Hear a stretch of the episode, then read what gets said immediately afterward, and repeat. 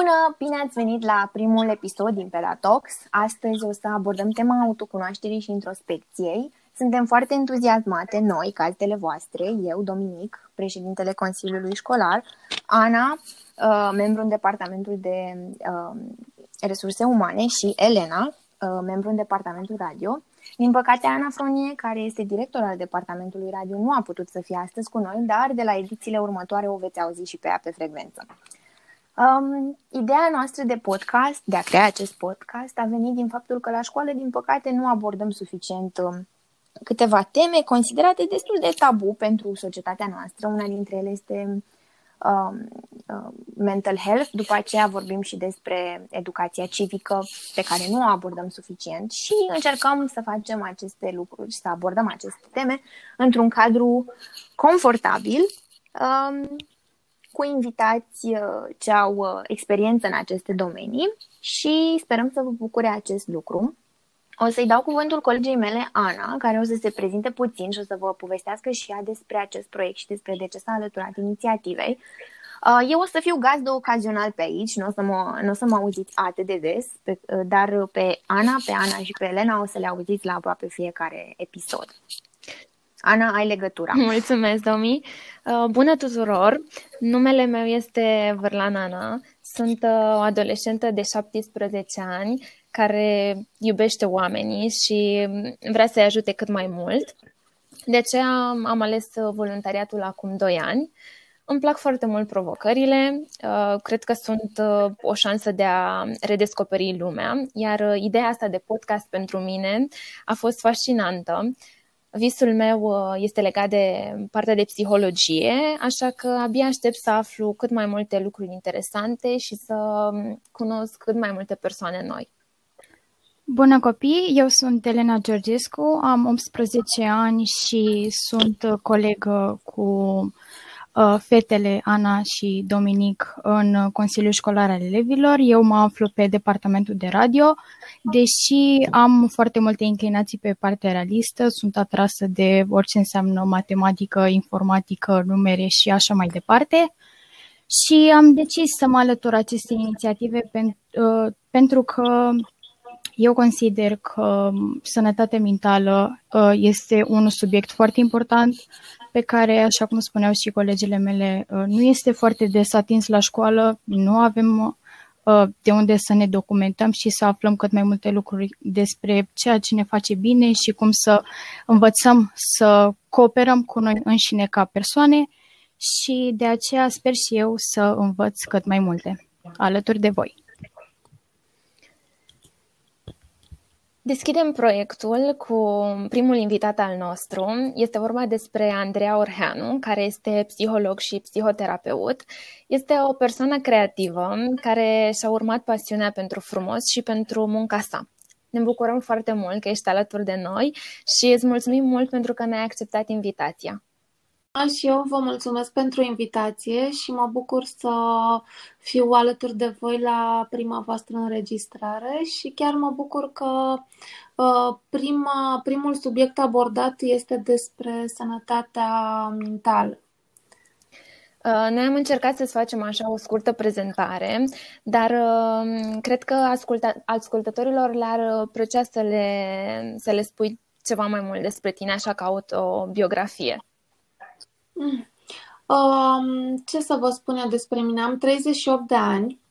Um, sunt uh, psiholog clinician și psihot am și facultatea de comunicare și relații publice. Uh, am lucrat o perioadă în comunicare, comunicare internă am făcut în corporație. Mi-a plăcut uh, domeniul, dar la un moment dat am simțit că mă strânge așa și că vreau să mă duc către ceva mai mult și am dat, uh, uh, mi-am dat frâu liber să mă duc către domeniul ăsta de psihologie și să-mi deschid propriul cabinet. Uh, și de atunci lucrez în cabinet, lucrez cu adulți mai mult și cu adolescenți, mai puțin cu copii, foarte rar.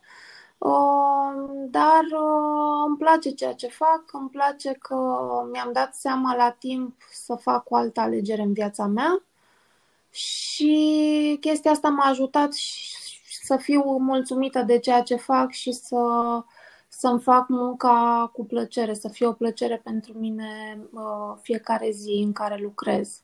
Mai aveți voi întrebări? Um, voiam să te, să te întrebăm um, de ce ai ales să faci parte din uh, inițiativa noastră? Mi-a plăcut uh, foarte mult faptul că sunteți uh, tineri și sunteți atât de dornici să aflați uh, lucruri despre voi. Subiectul ăsta al uh, autocunoașterii este unul extrem de vast. Uh, eu am în cabinet uh, adesea adulți care nu se cunosc și ajung acolo și își dau seama că la întrebări destul de simple despre ce le face plăcere, ce nevoi au, ce dar nu au să răspundă. Uh, viața cumva uh, și duce cursul așa și uh, unii oameni ajung să facă lucruri pe care nu intenționează ei de la început să le facă. Trăiesc prin ceea ce își doresc alții de la ei și atunci avalanșa asta a vieții se produce și la un moment dat se trezesc că nu știu ce se întâmplă cu ei, nu se simt prea grozav, dar nici nu știu să pună punctul pe ei ce se întâmplă, de ce mă simt rău. Și atunci uh, abordează acest subiect al uh, terapiei, care de fapt înseamnă în primă fază o autocunoaștere. Și mi s-a părut foarte interesant că voi ați fost uh, receptive și doritoare să aflați mai multe despre. Că aveți o vârstă la care foarte mulți nu se gândesc chiar la asta, se gândesc mai degrabă cum să pună limite celor din jur, uh, cum să se delimiteze de um, figurile parentale de către părinți uh, și să-și impună așa un fel de independență, de Uh, uite, sunt o persoană, sunt uh, diferită de tine, uh, adică este și asta un nivel al autocunoașterii, dar nu este tot. Într-adevăr. Da. Mulțumim mult! Um, la Pedatox începem astăzi așa o serie de discuții care au în centru dezbaterii difuzarea unor informații și tehnici din psihologie pentru a construi împreună o viață plină de sens, cum îmi place mie să zic. Uh, primul episod de astăzi este dedicat dezvoltării personale, mai exact um, autocunoașterea și introspecția. Uh, cred că fiecare dintre noi își dorește să devină cea mai bună versiune a sa, dar um, cred că asta implică o introspecție care se bazează foarte mult pe concentrarea atenției către propria persoană, um, de asemenea autocunoașterea pe cont propriu. Iar uh, atunci când simțim niște emoții puternice, atunci apar uh, blocajele pe care nu le putem depăși. Iar uh, de aici vine prima mea curiozitate. Cum ne explorăm sentimentele în momente de maximă tensiune și cum, cum am putea reuși ca în acele momente să ne oprim și să ne autoanalizăm? de maximă tensiune, deci în momente de stres, um, este important să ne dăm ascultare, să ne să privim, să ne retragem din poziția noastră de om implicat în ceea ce se întâmplă în situația stresantă și să privim uh, totul dintr-o poziție de observator. Ei bine, chestia asta e mai ușor de zis și mai greu de făcut. De ce? Pentru că, așa cum știți și voi, se vorbește foarte mult în ultima vreme despre acest uh, mindfulness, această atenție ghidată, atenție conștientă, da? Suntem conștienți în fiecare moment de ceea ce facem. Și asta ne ajută pe noi să punem o frână între stimul ajută foarte bine să nu mai reacționăm, să nu mai, uh, în momentul în care este o situație stresantă, să nu avem o reacție negândită. Ne ajută să ne retragem în postura noastră de observator, să observăm ce se întâmplă, să analizăm și abia apoi să dăm un răspuns. Emoțiile pot fi și ele observate. Uh, deci nu numai gândurile pot fi observate, ci și emoțiile ca să ajungi la performanța asta, practic tu ai de făcut chestia asta zilnic. Zilnic tu trebuie să-ți propui să exerseze acest lucru. Nu se întâmplă de la sine, este foarte greu de obținut chiar și pentru uh, persoane care fac uh, lucrul ăsta, meditează sau uh, uh, și focusează atenția asupra unor uh, lucruri uh, în mod conștient. Uh, chiar și după ani de practică, încă se mai întâmplă unele probleme atunci când apare un uh, stimul, uh, un factor de stres foarte puternic. Um, emoțiile au rolul lor bine definit și de foarte multe ori se face separarea asta între emoții bune și emoții rele sau emoții pozitive și emoții negative. Cu delimitarea asta a emoțiilor așa cum este ea făcută uneori, pentru că și emoțiile alea care sunt considerate negative, ele au un rol. Și de foarte multe ori, uite, de exemplu, furia, da? Furia este un, um, uh, un element, un, un sentiment, o emoție care ne protejează. Cum ne protejează furia? Uh, la suprafață, ea poate să pară că um, îl face pe individ să devină, să-și iasă din minți, să fie necontrolat. Da, doar că ea, la bază, are alt rol, are un rol de protecție a limitelor. Noi devenim furioși atunci uh, când ne sunt încălcate niște limite, când simțim că o persoană a devenit prea intruzivă, când uh, vrea să ne ia ceva ce este al nostru, atunci ne înfuriem. Că o exprimăm în mod diferit, asta clar, dar ne înfuriem. Deci uh, o emoție nu poate să fie negativă sau pozitivă în acest sens. Ele pot fi emoții pe care le simțim uh, mai bine sau mai rău, emoții cu care să ne simțim mai confortabil sau mai puțin confortabil, dar nu sunt bune sau rele. Nu știu dacă ți-am răspuns la întrebare, s-ar putea să fi deviat un pic de la subiectul tău, de la întrebarea ta. Dacă vrei să punctezi ceva anume, te rog să-mi spui. Eu să intervin un pic. Da. Um, nu neapărat pe partea de autoanalizare, dar vreau să întreb dacă există o persoană impulsivă, pentru că na, unele persoane sunt impulsive și uh, reacționează foarte repede, au niște sentimente foarte puternice la care uh, nu stau să se nu, nu, nu se opresc și se autoanalizează, ci reacționează. Cum putem noi să ajutăm persoanele impulsive? Mm, persoanele impulsive mm, trebuie să se ajute singure. uh, dacă ne gândim că le ajutăm uh, evitând să le punem în situații stresante, uh, trebuie să um, crezi când îți spun că aceste, aceste persoane își vor găsi situații stresante singure, fără să um, aibă nevoie de noi să le, să le creăm pentru ele. Deci, uh, modul de reacție, într-adevăr, este unul personal. Fiecare se naște cu un anumit bagaj genetic la care, în care intră și această impulsivitate. Ea, în timp, poate fi controlată, dar persoana respectivă trebuie să devină conștientă că are această problemă a impulsivității și uh, să vrea să lucreze în acest sens. Și se poate lucra. Un prim pas este chiar această meditație, pe care, uh, la care sunt mai receptive persoanele mai tinere. Persoanele mai în vârstă, în schimb, nu sunt la fel de receptive. Meditație, ce e prostia asta? Stau să pierd timpul să uh, analizez cum îmi crește părul sau să mă uit cum îmi crește iarba. Nu, nu e vorba despre asta, este meditația a fost studiată, are bază științifică, ne ajută foarte mult. O altă metodă este o analiză mm, amănunțită a stimulilor și a reacțiilor. Adică, persoana, persoanei respective îi se sugerează, uite, hai să-ți faci o listă și să-ți recunoști triggerii, da? Factorii declanșatori. Ce triggeri ai în situațiile astea când tu reacționezi așa? Nu vor să mi se spună XYZ. Sau nu suport când cineva face lucrul ăsta.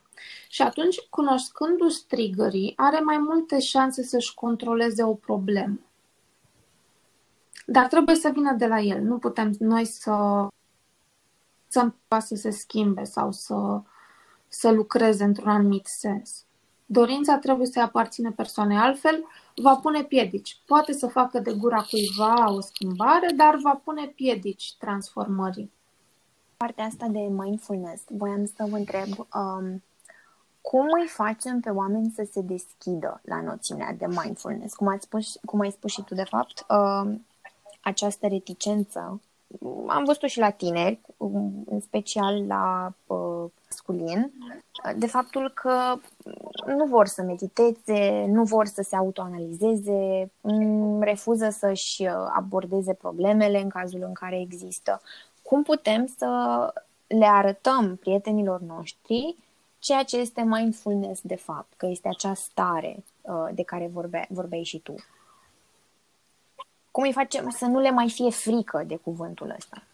Din păcate, cuvântul ăsta a fost folosit în foarte multe circumstanțe care l-au bagatelizat așa. A fost folosit de uh, multe ori în uh, situații în care nu trebuia folosit și atunci lumea consideră că este o prostiuță, o altă găselniță la modă acum, dar care va trece. Însă realitatea este cu totul alta și ce putem face noi și mm, pentru a nu, nu știu cum să zic, pentru a nu trage de persoana respectivă într-o anumită direcție, pentru a nu se simți presată, este pur și simplu să-i uh, arătăm, să-i prezentăm uh, niște realități, niște studii, eventual dacă reacționează bine uh, și este receptiv la, la studii.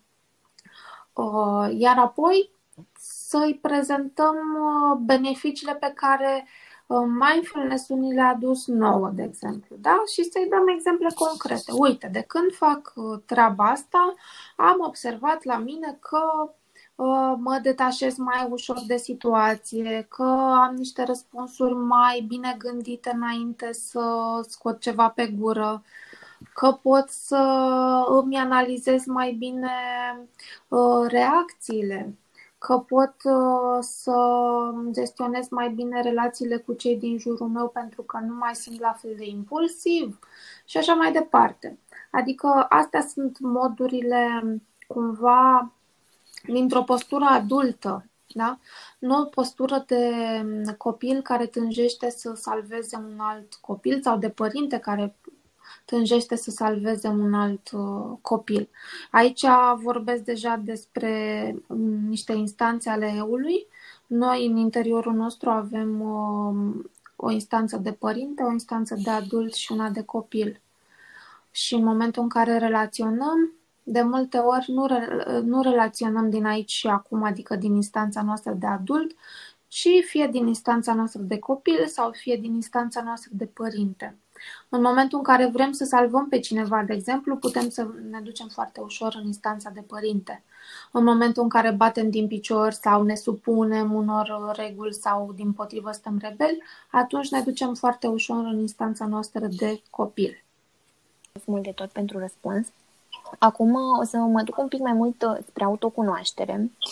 Uh, autocunoașterea fizică poate duce la o conexiune mai, mai strânsă cu, cu sinele? Adică în sensul că legătura emoțională cu mine poate fi aprofundată și de o legătură fizică mm, la modul în cum îmi privesc corpul, cum îmi îmbrățișez corpul, formele. Mm-hmm. Da, cu siguranță.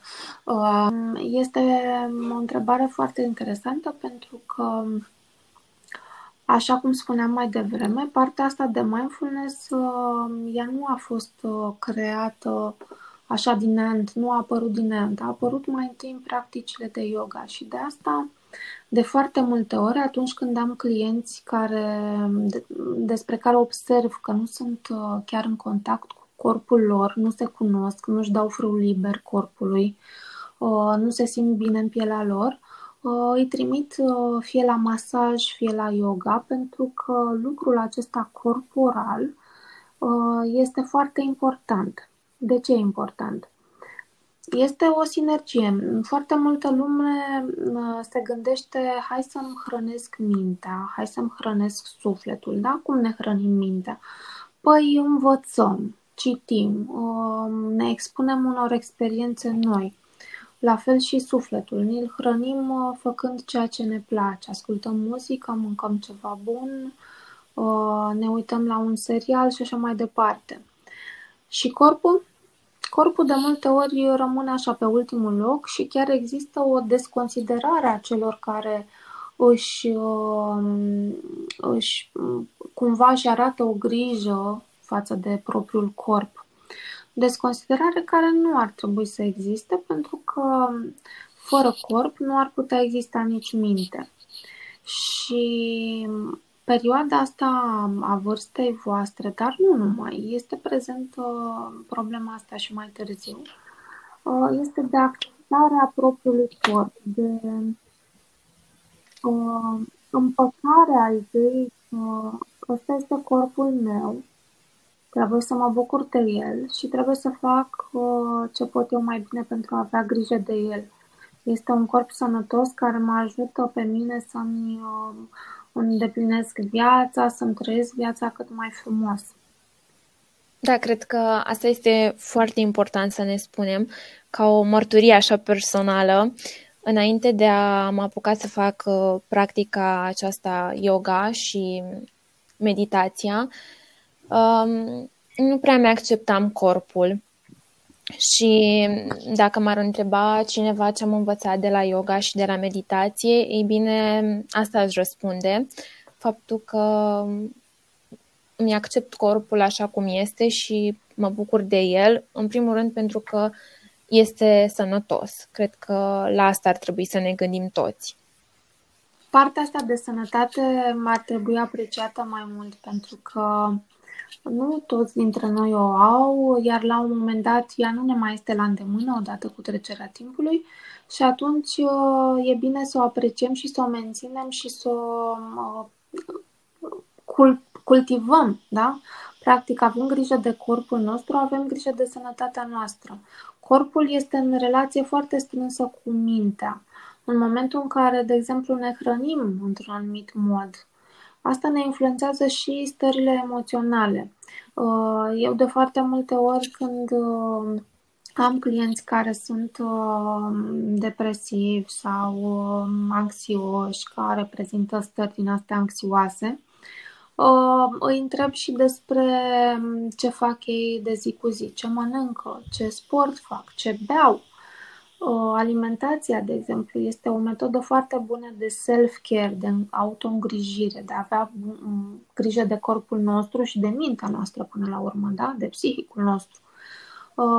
S-a demonstrat deja științific faptul că inflamația în corp produce nu doar probleme de articulații, probleme de aspect al pielii, probleme mm, serioase, de exemplu, în organele noastre, da?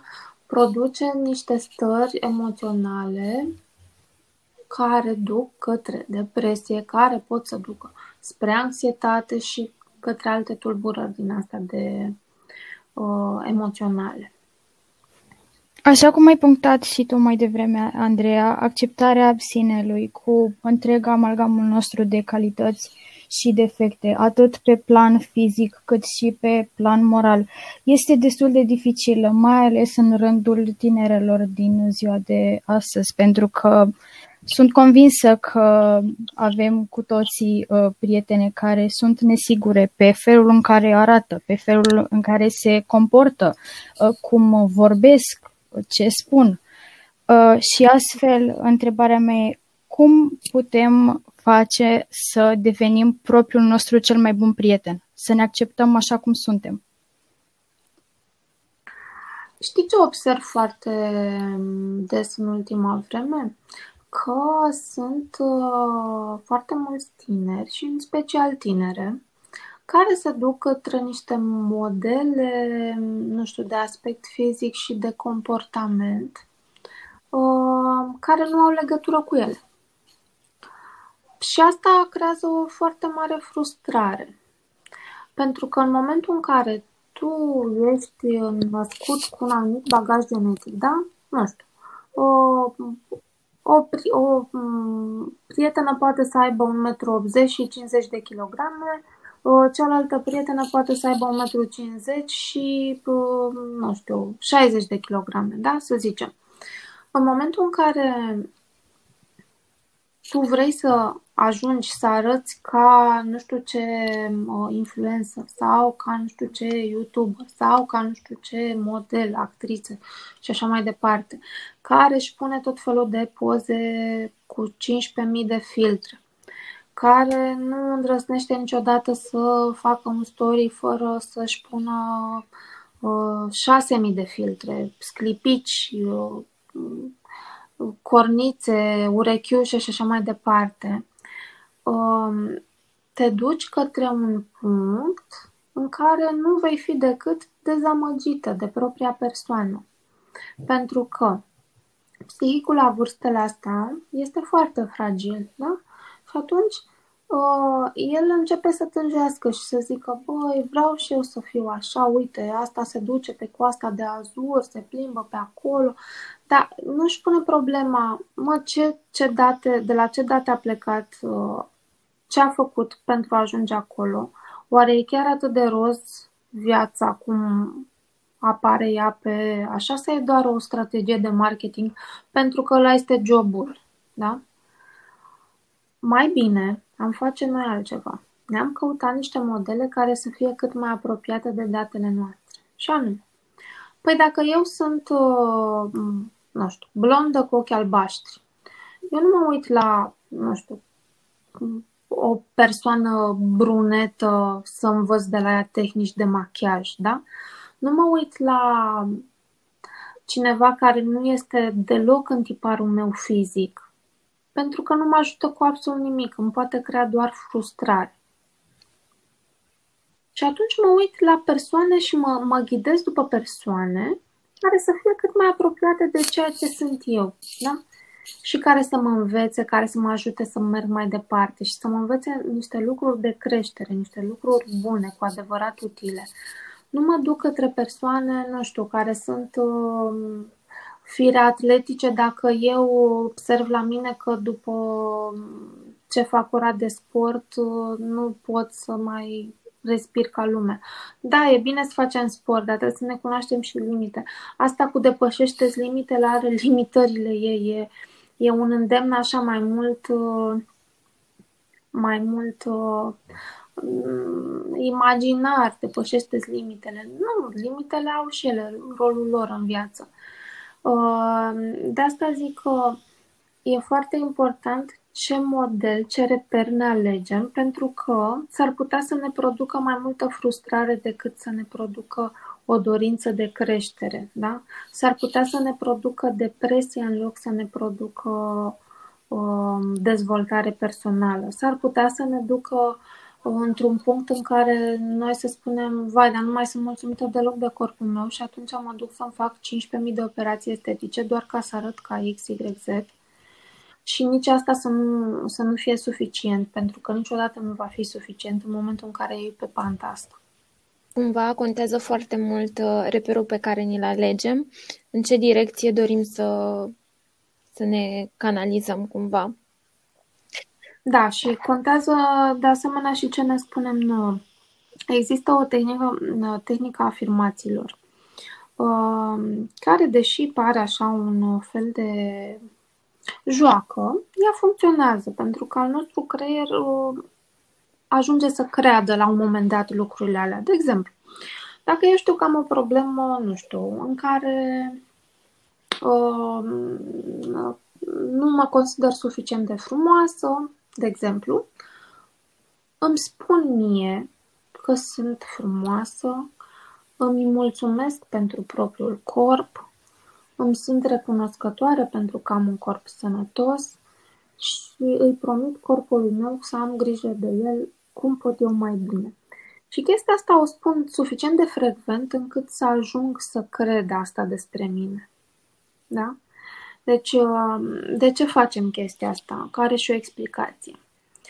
Se poate ca la un moment dat, în copilăria noastră, una dintre figurile parentale să nu fi fost chiar atât de susținătoare, da? Sau poate, la un moment dat, am dat de o prietenă sau de un, nu știu, de un profesor care, în loc să ne susțină și să ne ajute pe un anumit drum, cumva ne-a destabilizat, ne-a demoralizat. Și atunci, noi avem în părintele nostru interior, avem acea voce și a celui care ne-a demoralizat. Și noi trebuie să contracarăm acea voce interioară care ne spune mă, nu ești suficient de bun, nu ești suficient de frumos, nu poți. Și atunci noi contracarăm chestia asta spunându-ne nouă niște lucruri bune, da? Și ne le spunem suficient de des încât să ajungem să le credem. Da, această, această tehnică mi se pare foarte interesantă, tehnica afirmațiilor uh, pozitive, pentru că uh-huh. cu cât uh, intensitatea lor este mai mare, cum spuneai și tu, ne determină să gândim asta. Mie îmi place foarte mult uh, un moto a unui film, se numește The Secret, uh, ceea ce gândim atragem. Și chiar, uh, chiar îi încurajez pe tineri să, să facă asta și cred că Tehnica asta se leagă și de următoarea mea întrebare. Uh, cum accept defectele pe care le găsesc în urma autocunoașterii? Ana, uh, înainte să, să adresezi da. întrebarea, avem și eu să punctez ceva uh, legat de călătoria asta noastră cu trupurile noastre uh, și cum ne acceptăm pe noi. Cred că nu neapărat, problema nu e neapărat la noi, uh, ba, e și la noi o parte din problemă, dar greutatea vine, cum, cum spunea și Andreea, din partea oamenilor din jurul nostru. Faptul că ne compară, există persoane în viața noastră care ne compară, uh, care spunea tu ești prea grăsuță, tu ești prea slăbuță, tu ești prea plinuță. Uh, cumva ar trebui să înțelegem că idealul de frumusețe, idealul de frumusețe diferă de la persoană la alta. Ceea ce mie mi se pare frumos, poate ție nu ți se pare atât de frumos. Ceea ce eu găsesc atrăgător, poate ție nu ți se pare atrăgător. Și n-ar trebui să ne ghidăm cumva după tiparul de frumos al altei persoane, ci după tiparul nostru de frumos. Și noi cu siguranță suntem frumoși. Asta așa ca să punctez. Pentru că știu că mie mi-a fost destul de greu să trec peste, peste um, comparațiile hmm, pe care oamenii le făceau. nu este greu să trecem peste chestiile astea. Adică, indiferent, de, poate, poate tu uh, cumva te simțeai uh, altfel decât ceilalți, dar și ceilalți se simt altfel decât ceilalți, știi? Și, um, uite, de exemplu, o persoană scundă poate tânjește să fie înaltă, dar și aia înaltă poate tânjește, tânjește la rândul ei să fie mai scundă. Chestiile astea nu le putem modifica și atunci este bine să le acceptăm și să învățăm să iubim uh, avantajele care vin la pachet cu uh, ceea ce avem noi în desaga noastră, în bagajul nostru genetic. Cum care era foarte bună. defectele pe care le găsesc uh, în urma autocunoașterii? Defecte. Păi, uh, uite, eu când, uh, când fac terapie și uh, când văd că sunt anumite probleme de, uh, cu stima de sine, probleme cu imaginea, uh, ce le propun eu clienților mei este următorul lucru. Să facă o listă cu punctele forte pe care ei le au.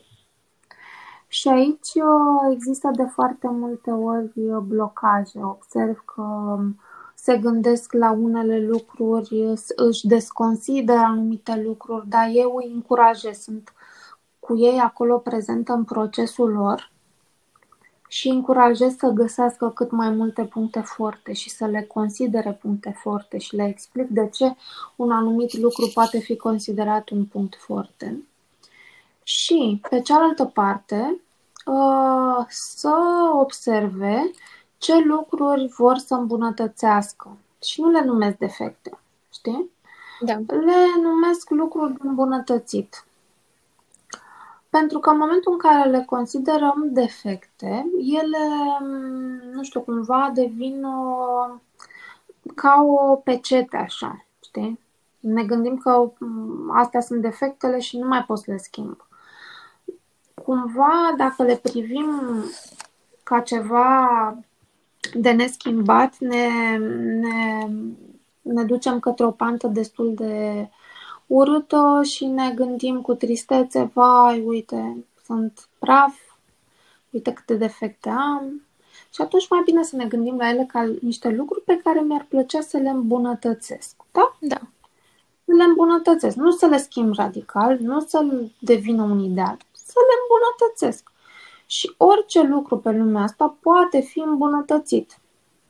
Și, spre exemplu, ce putem face dacă în momentul în care începem să îmbunătățim aceste lucruri, uh, conștientizăm că parcă încă nu le-am îmbunătățit destul și cerem din ce în ce mai mult de la noi. Și asta mm-hmm. poate să treacă deja într-o altă parte. Da, acolo este vorba de perfecționism Da. deja. Da, da, da. Și perfecționismul ăsta este o povară destul de m, dură așa de dus și de perfecționist și de cei din jurul lui. De ce? Pentru că perfecționistul niciodată nu este de fapt mulțumit și nu ajunge să fie uh, să se simtă împlinit. Știi, asta e drama lui. El încearcă să facă lucrurile atât de bine și numai el poate să le facă atât de bine, așa, așa consideră că numai el poate să le facă atât de bine și cere și celorlalți să-și facă lucrurile lor extrem de bine, perfecte. Și de aici rezultă o întreagă dramă, pentru că niciodată lucrurile nu sunt perfecte, de fapt, știi? Uh, De unde vine acest perfecționism? Vine din, uh, dintr-un dintr-o instanță de părinte, eu acum nu vreau să acuz părinții de ceva, dar uh, uneori uh, au tendința de a fi mm, foarte critici sau foarte, să ceară foarte mult de la copii, da? Și nu numai părinții, că noi în instanța de părinte interior mai acumulăm și vocile de la profesori, de la bunici și așa mai departe. De la toate figurile astea parentale, cu rol uh, în creșterea noastră, în educația noastră.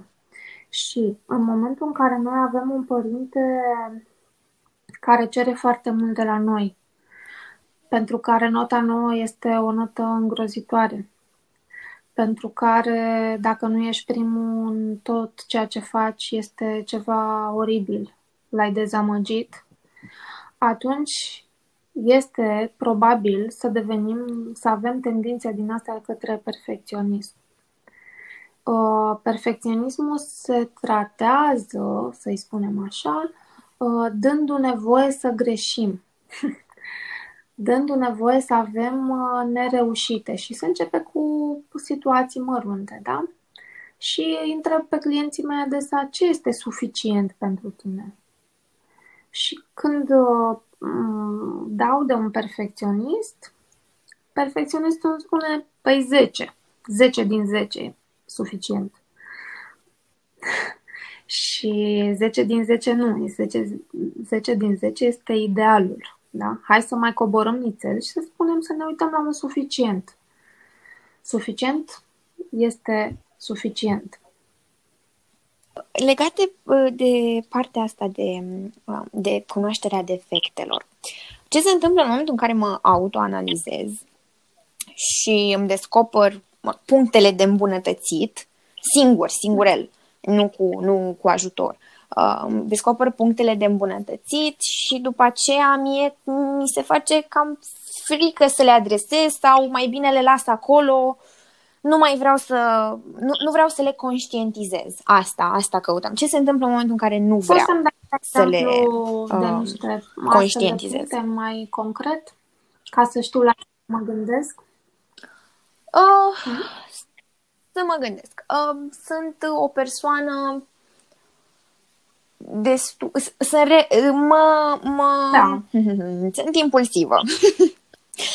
sunt impulsivă și uh, îmi dau seama că sunt impulsivă. Nu, de fapt, uite că mergem pe perfecționist, da? Sunt perfecționistă și știu că sunt perfecționistă.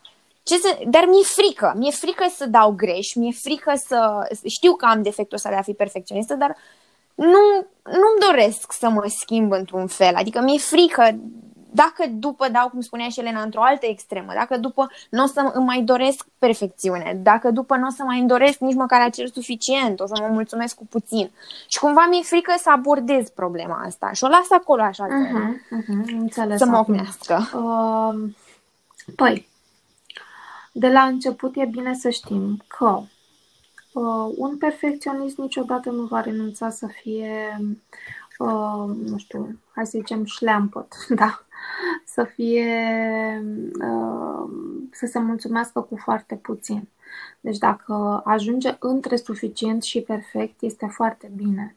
Mai jos de suficient, nu are cum să se ducă deci nu are cum să se ducă, pentru că așa, este, așa a fost el construit de-a lungul timpului. Este puțin probabil să se ducă în, într-o delăsare din aia permanentă.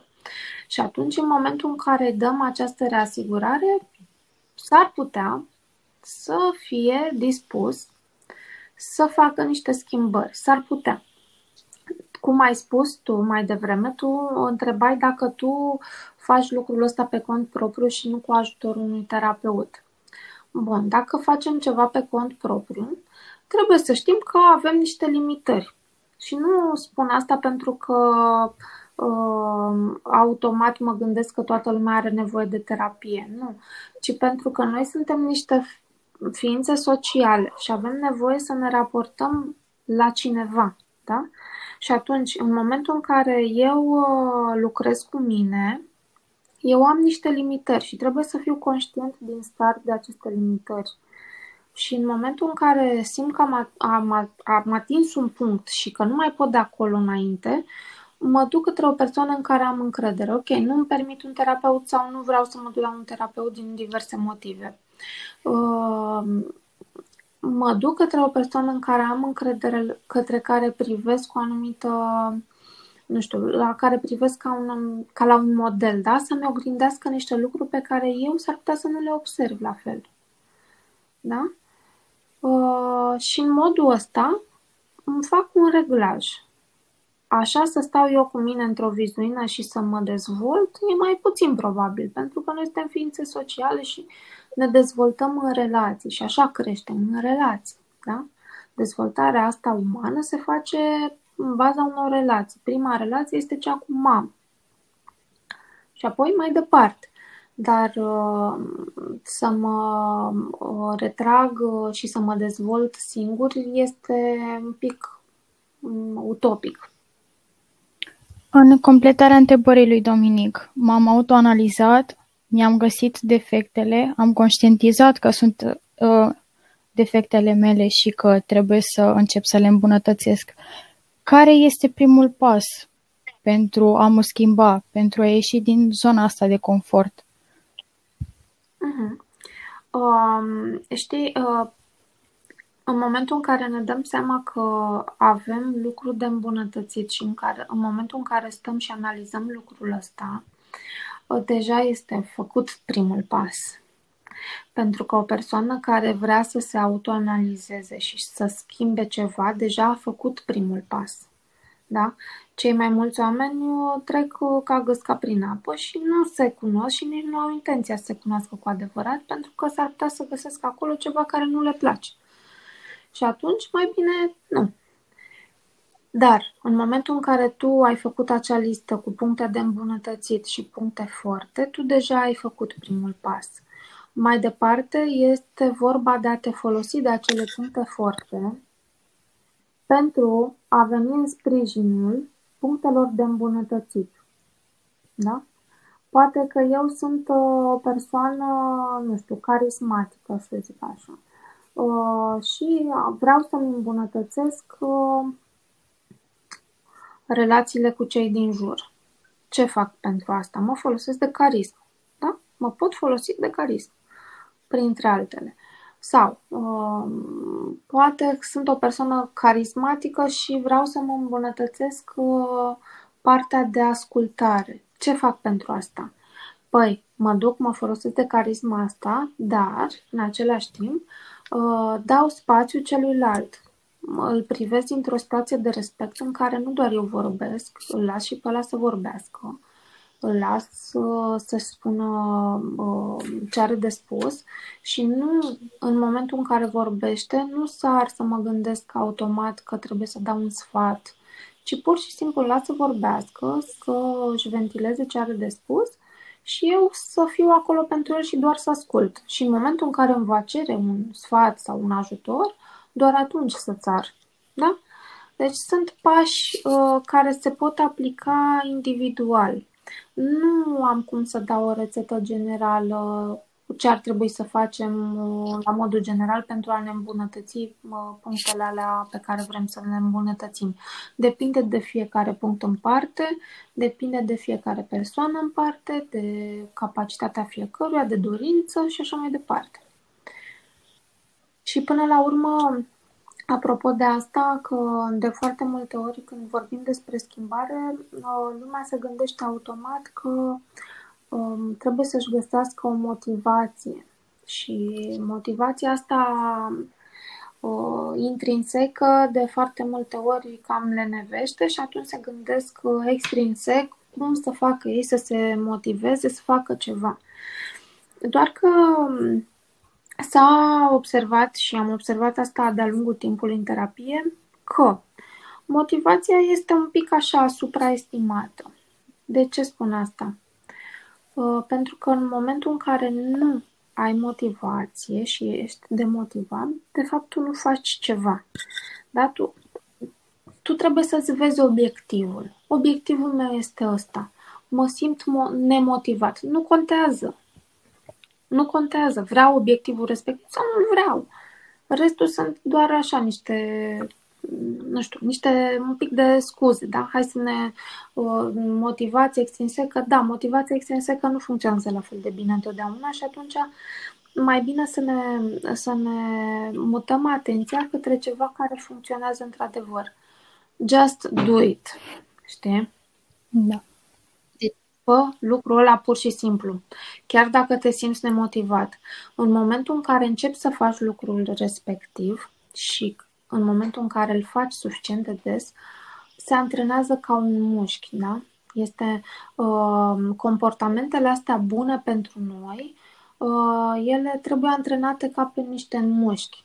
Dacă eu știu că atunci când fac uh, abdomene și fac suficient de multe abdomene, o să am niște pătrățele pe abdomen, nu mă ajută cu absolut nimic faptul că știu chestia asta. Da? Până nu lucrez și nu fac acele abdomene, eu nu am pătrățelele pe abdomen. Și atunci, doar simplu faptul că eu știu lucrurile alea, nu mă ajută. Trebuie să le fac, să le pun în practică și să le exersez. La fel și celelalte comportamente, da? Vreau să mă fiu mai puțin impulsiv. Păi hai să văd. Mi-am găsit triggerii. Știu în uh, relațiile în care mi se întâmplă impulsivitatea mai des știu cu ce oameni, îmi găsesc metode de a nu mai fi atât de impulsiv, îmi găsesc uh, timp pentru mine să meditez, da? să pun un, uh, o frână între uh, stimul uh, și reacție. Uh, și fac toate chestiile astea și n-ai cum să nu observi niște îmbunătățiri. Și pe măsură ce le faci, exersezi acel mușchi al noului comportament și el devine, ia locul celui vechi. Cam asta e, în principiu, metoda. Uh, și pentru că suntem uh, pe final așa cu episodul nostru de astăzi, aș mai vrea să mai ating un punct. Uh, vreau să spun, Andreea, că eu te-am descoperit pe tine uh, citind uh, un articol care se numește Exercițiul de dezvoltare personală și autocunoaștere. Aș vrea să le povestești mai, mult, uh, mai multe despre exercițiul ascultătorilor. Hmm. Exercițiul ăla era doar unul dintre multele exerciții de autocunoaștere. Erau niște, o serie de întrebări care te duceau prin copilărie, care te duceau prin ce îți face plăcere, care te duceau prin uh, analiza unor relații. Uh, practic, uh, ce făcea acel exercițiu era să te Uh, monteze un pic așa prin într-un șir de întrebări uh, destul de ușurele și relaxante, să te monteze uh, un pic către introspecție, da? Să, să te invite, așa, dacă vrei, către introspecție. Pentru că sunt foarte mulți oameni care preferă lucrurile așa mai ușurele, mai uh, pe departe. Uh, sunt și unii care se duc direct la problemă și zic vreau să mă cunosc, vreau să știu cine sunt eu și așa mai departe. dar uh, exercițiile uh, ca cel pe care l-ai citit tu folosesc așa mai mult, uh, sunt așa ca o invitație. Hai, te rog, poftește un pic în tine. Da? da. Hai să vedem ce e în mintea ta, un pic așa. La ce te gândești? Ce, ce, ce găsești tu acolo? Te-ai mai gândit vreodată la chestia asta? Ce spune melodia asta despre tine, de exemplu? Era o întrebare, da? Uite, eu am avut în terapie uh, la un moment dat un cuplu um, cărora le-am dat niște întrebări cumva de a se apropia, niște întrebări de reapropiere. Și știu că um, soția nu putea să găsească absolut nicio melodie care să o descrie.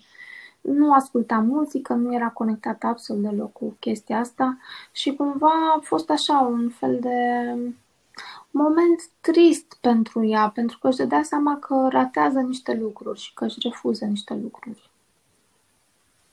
Acum chiar am ajuns la sfârșit. Uh, îți mulțumim mult de tot Cum pentru că ai acceptat invitația noastră și uh, că ai fost astăzi alături de noi. Așa ca un mic rezumat, am vorbit despre introspecție, despre autocunoaștere, despre încredere, perfecționism, despre schimbare. Uh, și ca să vină așa ca o completare la ce am vorbit noi despre schimbare, cred că până la urmă faptul că alegem să ne conștientizăm punctele, pe care, uh, punctele care necesită um, îmbunătățire, cred că asta este de fapt un prim exact. pas către acea schimbare despre care vorbeam. Am vorbit și, da, și cum ne putem uh, analiza stimulii ca să înțelegem de ce reacționăm într-un anume fel. Și uh, la sfârșit am vorbit și despre faptul că avem tot timpul din lume să ne autocunoaștem. Mă rog, nu chiar tot timpul, dar uh, fiecare are călătoria lui și um, o, nu e nicio grabă. Uh, îți mulțumim din nou pentru că ai fost alături de noi și pentru că, nu știu, pe mine mai calmat a fost, a fost o oră minunată pe care am petrecut-o da. împreună da, și sper că și da. fetele s-au distrat. Mă bucur și eu că am alături de voi mă și bucur. vă mulțumesc pentru invitație. Noi, uh, pentru că ești alături de noi și pentru că uh, susții inițiativele tinerilor. Iar noi, dragilor, dragi ascultători, o să ne revedem uh, în episodul următor. Uh, și da, mulțumim că ne-ați ascultat și că ați fost alături de noi până la sfârșit. Uh, nu uitați, puteți să o căutați pe Andreea și pe Facebook, pe Insta.